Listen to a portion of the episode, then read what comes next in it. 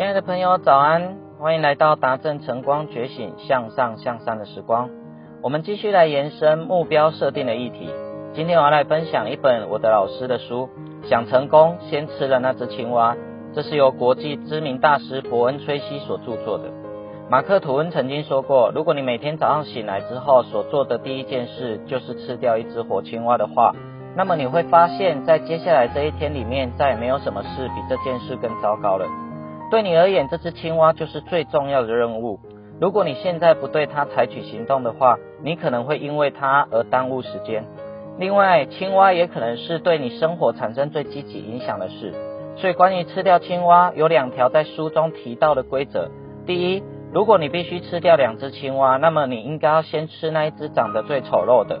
换言之，如果你面临两个重要的任务同时出现，那么你应该先处理更重要的那一项。第二，如果你必须吃掉一只活青蛙，那么即使你一直坐在那里盯着它看，也无济于事。所以，改善业绩、提高你的生活效率的关键，在于你每天做的第一件事情。对你来说，那件重要的事就会成为你的一生习惯。你必须养成不假思索就吃掉那只青蛙的习惯。所以接下来呢，伯恩·崔西在书中呢列了二十一条，他怎么帮助很多人设定目标、取得成功的方法。第一，明确的目标。任何成功者都不会远目标对于自己的意义。实际上，目标越清晰，就越能够激发我们的动力跟创造力，促使我们不断采取行动。你越清楚自己想要什么，你就越容易克服拖延的习惯。